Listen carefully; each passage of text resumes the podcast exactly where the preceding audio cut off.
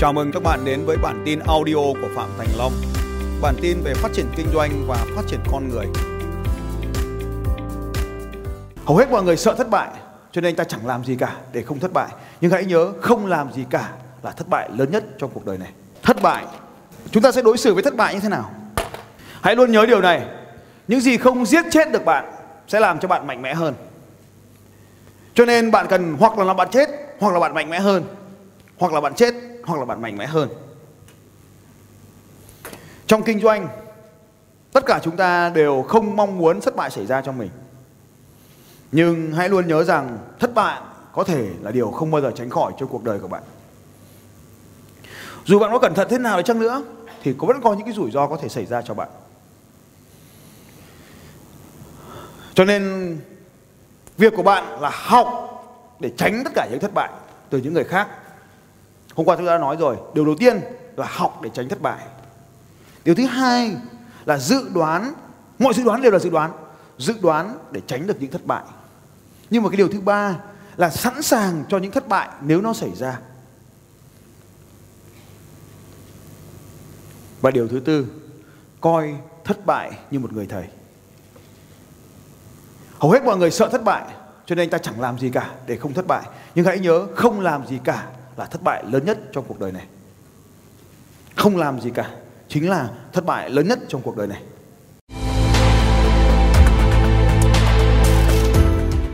Bạn biết mình xứng đáng. Xứng đáng là cảm giác vô cùng đặc biệt của những con người doanh nhân. Là doanh nhân, bạn phải chọn cho mình những thứ tốt nhất, bởi vì bạn xứng đáng với những thứ tốt nhất. Là doanh nhân, bạn có quyền chọn khách hàng của mình, bởi vì những khách hàng đó xứng đáng với bạn. Hãy thôi những khách hàng không tốt để chọn cho mình những khách hàng tốt hơn. Hãy chấm dứt những khách hàng nghèo và hãy phục vụ khách hàng giàu. Hãy chấm dứt đi những khách hàng tệ bạc và hãy chọn những khách hàng trung thành. Đó là quyền của bạn. Là doanh nhân, bạn có quyền chọn nhóm khách hàng của mình. Là doanh nhân, bạn có quyền chọn sản phẩm để phục vụ nhóm khách hàng của mình. Là doanh nhân, bạn có quyền chọn những kênh phân phối phù hợp với mình. Là doanh nhân, bạn có quyền chọn những dịch vụ tốt cho khách hàng của mình. Quyền xứng đáng là một trong những quyền tốt nhất. Là doanh nhân, bạn có quyền chọn cho mình những giá trị sống của riêng mình. Là doanh nhân, bạn có quyền chọn những thứ tốt nhất cho cuộc sống của mình, để mình trở nên tốt hơn, để phục vụ được nhiều người hơn. Là doanh nhân, bạn có quyền xứng đáng với những khóa học phù hợp với cuộc sống của mình. Là doanh nhân, bạn có quyền chọn những người vợ, người chồng của mình cho phù hợp với cuộc đời doanh nhân của mình. Là doanh nhân, bạn có quyền chọn peer group xứng đáng cho mình. Gà phải chọn gà và đại bàng phải chọn đại bàng. Bạn xứng đáng với những gì bạn xứng đáng. Quay rời bên cạnh high five và nói rằng tôi xứng đáng với những điều tôi muốn.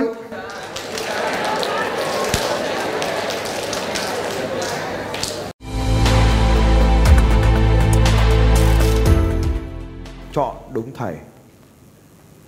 Cái người thầy này không phải là người thầy đứng trên lớp giảng cho các anh chị. Người này cũng không chỉ là người cốt đá đít cho các anh chị. Người này phải là người đi sát bên anh chị, theo dõi anh chị, hướng dẫn anh chị. Cái người mà đủ đủ thời gian, đủ mối quan hệ, đủ thời gian, đủ sự quan tâm thì đi theo sát các anh chị từng bước từng bước. Điều thứ hai, cái người này phải là một tấm gương để các chị noi theo. Điều thứ ba, họ có những giá trị mà các chị muốn có. Chọn đúng thầy. Có nhiều người thì có ban cố vấn. Ban cố vấn cũng tốt. Nhưng cái người này không phải là ban cố vấn. Bởi vì cái người này mang tính cá nhân, personal, một người thôi. Còn nếu các anh chị có ban cố vấn thì ban cố vấn vẫn làm nhiệm vụ của ban cố vấn. Nhưng chỉ có một cái người mentor, cái người mà theo sát các anh chị mang tính cá nhân này mới có ảnh hưởng lớn cuộc đời của anh chị. Tôi cũng có những người mentor như vậy. Họ có thể không giỏi bằng tôi, nhưng họ là người luôn luôn bên cạnh, tìm kiếm những cái lần tôi cần phải làm tốt hơn. Họ theo sát tôi và tôi trả à, tiền cho họ để làm cái việc đó.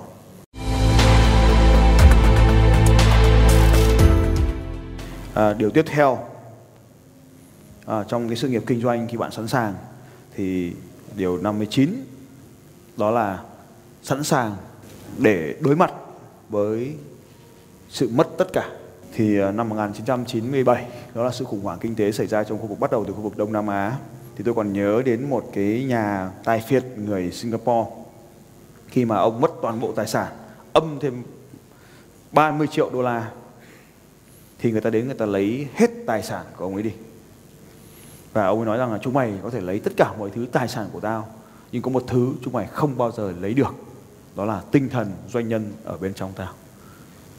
Vào năm một nghìn chín trăm chín mươi tám và hai nghìn thì ông đã trả là toàn bộ các khoản nợ và khôi phục lại đế chế của mình, và à, lại là tiếp tục có tám mươi triệu đô la. Đó là một nhà tài phiệt người Singapore. Sau ba năm thì lại trả hết nợ, lại duy trì lại được cái tài sản của mình trước đó. Cho nên hãy sẵn sàng đối mặt. Khi bạn mất tất cả thì bạn đang có một cuộc sống của một nhà doanh nhân vương giả, tự do, tiền bạc không phải nghĩ. Giờ đây có thể bạn là phải đối mặt với việc quay trở lại đi làm những việc tay chân để có những đường lương sống qua ngày. Bạn phải đối mặt với việc gia đình của mình ở phía sau lưng đã sống trong à, xa hoa, giờ đây phải quay trở về với cuộc sống thấp. Cho nên con cái của tôi, tôi luôn để cho chúng nó trong điều kiện thiếu thốn, và thậm chí nói với nó rằng tài sản của tao không phải là tài sản của mày, bởi vì nó có thể mất tất cả lúc nào. Cho nên khi các anh chị làm doanh nhân, tôi không nói rằng các anh chị có thể sẽ mất tất cả, mà tôi nói các anh chị phải sẵn sàng đối mặt và chuẩn bị cho cái việc mất tất cả. Nếu mất tất cả ngay ngày hôm nay thì điều gì diễn ra? Nó vẫn phải sống, ta vẫn phải sống, để tránh những cái trường hợp như Hàn Quốc. Đó là khi mà xảy ra những sự cố như vậy thì rất nhiều người đã leo lên tầng cao và rơi tự do xuống. Thì chúng ta sẵn sàng, chúng ta nhìn nhận được điều này trước thì nó không bao giờ xảy ra. Tôi mong là không bao giờ xảy ra với các anh chị.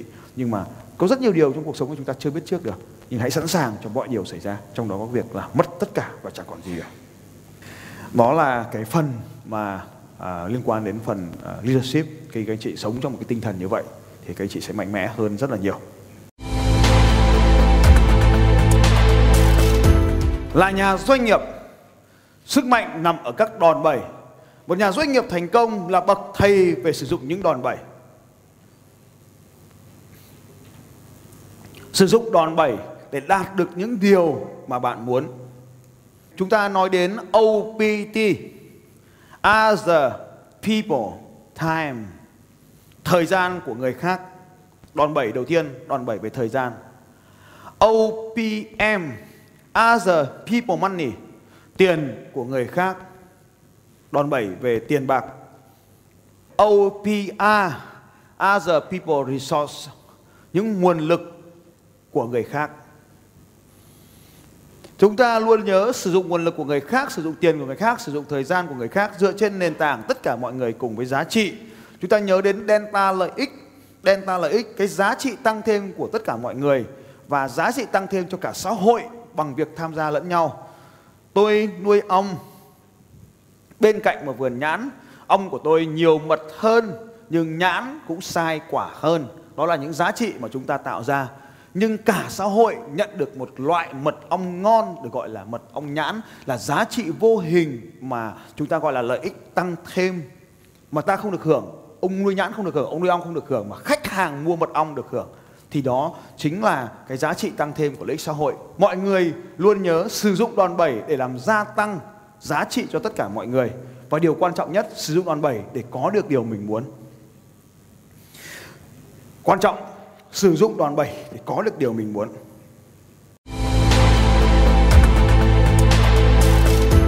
hai mươi ba là một nguyên lý, đó là sự tập trung. Các anh chị nhìn đây là một cái quả tên lửa. Ví dụ như quả tên lửa của à, à, của gì? Của quả tên lửa của Triều Tiên này.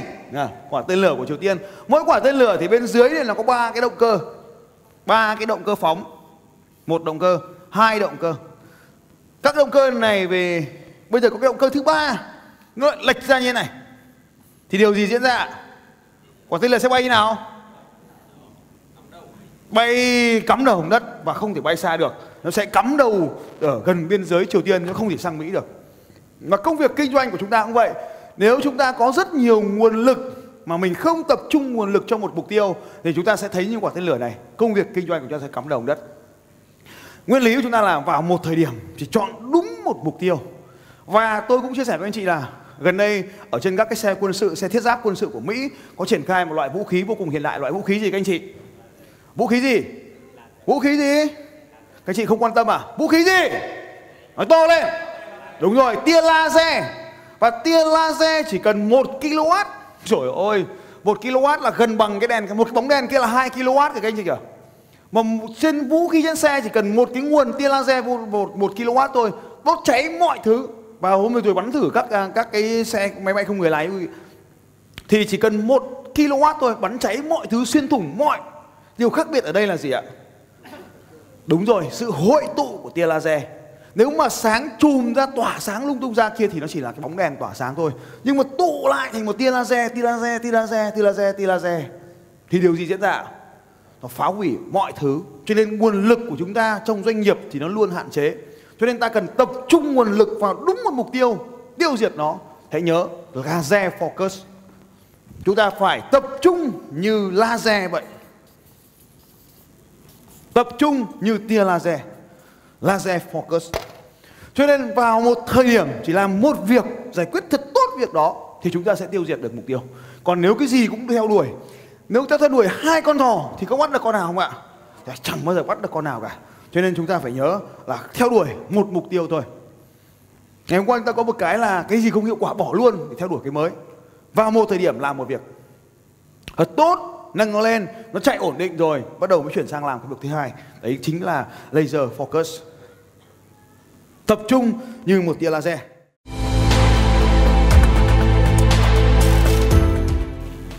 Bạn không cần phải vội vàng để có những bằng cấp về kinh doanh.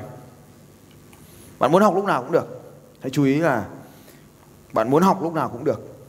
Nhưng tuổi trẻ thì trôi qua rất nhanh. Vì vậy, bạn cần phải lăn vào trong kinh doanh.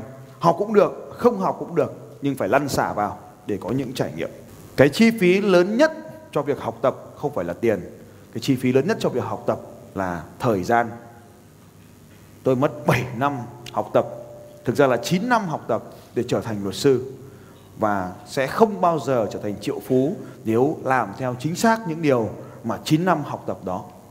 Thống kê lại cuộc đời của những doanh nhân thành công trên thế giới, bạn sẽ thấy rất ít trong số họ uh, dùng kiến thức em bê a để trở thành doanh nhân. Những khóa học ngắn ngày hoặc uh, huấn luyện coaching một một dựa trên những trải nghiệm thực tiễn là những khóa học quan trọng nhất trong cuộc sống thay đổi hiện tại. Tại sao những kiến thức hàn lâm lại ít ảnh hưởng đến cuộc sống của chúng ta bây giờ? Bởi vì hầu hết những kiến thức hàn lâm đã được sách vở hóa và có thể tra cứu từ những hệ thống thông tin. Những kiến thức thực tiễn thì sẽ ít hơn, và đặc biệt là những kiến thức thực tiễn được tổng hợp và cô đọng trong một khoảng thời gian ngắn để học thì nó sẽ tiết kiệm cho bạn nhiều năm chi phí. Ví dụ như khoa học bạn đang học ở đây, để có được những ý tưởng như thế này thì phải mất nhiều năm trải nghiệm để có được nó. Tôi đứng ra thống kê cho các bạn. Các bạn nhận ra trong hai ngày. Rủi ro. Làm một doanh nhân thì các anh chị phải chấp nhận rủi ro. Thì thế nào là rủi ro? Rủi ro là không có rủi ro nào cả. Và càng nhiều rủi ro bao nhiêu thì các anh chị càng được tôi luyện bấy nhiêu. Khi chúng ta nói về rủi ro, đó là khi chúng ta không nói đúng một từ khác. Tôi gọi nó là vấn đề. Là doanh nhân thì chúng ta phải, các cụ gọi là dương buồm ra biển lớn. Chúng ta phải đối mặt mình với những vấn đề lớn của thị trường. Vấn đề càng lớn thì càng nhiều tiền. Khi các anh chị giải quyết được càng vấn đề càng lớn thì chúng ta càng kiếm được nhiều tiền. Khi chúng ta chỉ tập trung giải quyết những vấn đề nhỏ, có ít tiền. Cho nên phải tập trung giải quyết những vấn đề lớn. Có nhiều định nghĩa về doanh nghiệp khác nhau, về doanh nhân khác nhau. Nhưng doanh nhân là người mà giải quyết các vấn đề. Cho nên tôi rất thích cái hình ảnh một con tàu mà vươn mình vào trong bão, đi xuyên qua bão. Thì doanh nhân chúng ta cũng vậy. Khi các chị nhìn thấy ở đâu cái thị trường nào có vấn đề lớn thì đấy có tiền nhiều. Thì các chị ghi giúp tôi là vấn đề là bằng tiền. Vấn đề lớn, tiền lớn. Thế thì rủi ro là gì? Rủi ro được định nghĩa là rất đơn giản thôi. Là khả năng bị mất. Khả năng bị mất cái nguồn lực nào đó. Đó gọi là rủi ro. Khả năng bị mất cái điều gì đó. Mất tiền, mất hợp đồng, mất người, mất các nguồn lực thì gọi là rủi ro. Nhưng mà các doanh nhân thì phải hiểu điều này. Rủi ro cao thì lợi nhuận cao. Vì khi mà có rủi ro thì nó dẫn đến một cái xu hướng của thị trường là người ta né tránh cái khu vực đó, né tránh cái lĩnh vực đó, né tránh cái thị trường đó, né tránh cái sản phẩm đó. Cách giải quyết vấn đề là quản lý cái rủi ro này.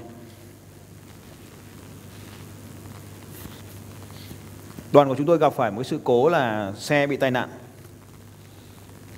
Và lúc đầu một xe bị, sau đó đến xe thứ hai bị, và đến từ cái xe thứ ba trở đi thì chúng tôi mua bảo hiểm trong nước. Chúng tôi quay trở lại gọi điện thoại về nước và bán bảo hiểm, gọi cho công ty bảo hiểm là mua bảo hiểm cho bảy xe còn lại. Thì quản lý rủi ro bằng cách là mua bảo hiểm cũng là một cái ví dụ, nhưng tôi chỉ nói là chúng ta phải quản lý rủi ro. Rủi ro là những cái mất mát. Vậy thì công việc của một doanh nhân là đi tìm những rủi ro để giải quyết và tìm đến những nơi có nhiều rủi ro thì nó thị trường nó tốt. Và cái cách làm ở đây là quản lý những rủi ro này. Bước thứ một đó là dự đoán tất cả những gì có thể xảy ra. Dự đoán tất cả những gì xảy ra. Bước thứ hai là tính toán những cái khả năng xấu nhất có thể xảy ra và đo lường khả năng xem còn lợi nhuận hay không.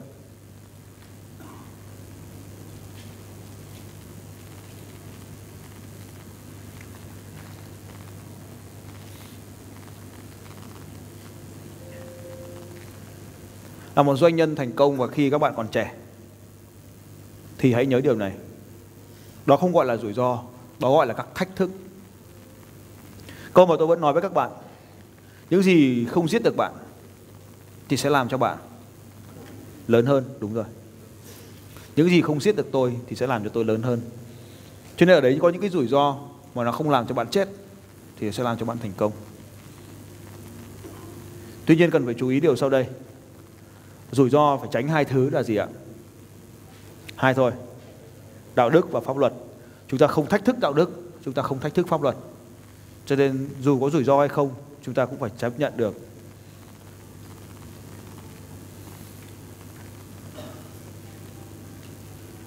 Rủi ro sẽ được giảm thiểu bằng cách là dự đoán trước, phán đoán trước để xử lý. Và nếu nó gặp cái tình huống này, là doanh nhân chúng ta phải đoán trước, phải dự đoán, phải kiểm soát cái điều này. Đó gọi là rủi ro. Và rủi ro sẽ không còn là rủi ro nữa nếu chúng ta dự đoán được trước nó. Rủi ro biến thành gì ạ?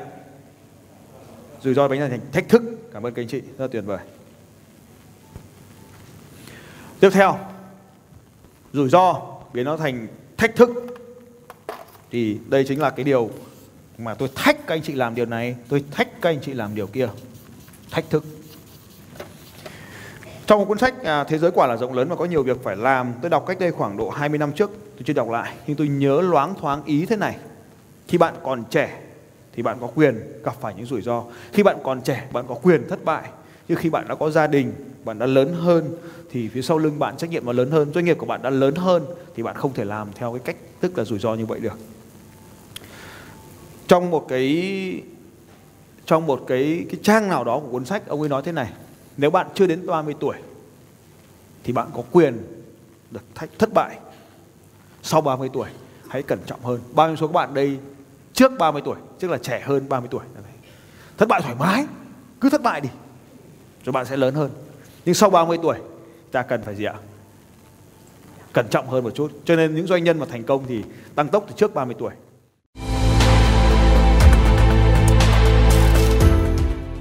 Trong khó khăn thì luôn có cơ hội.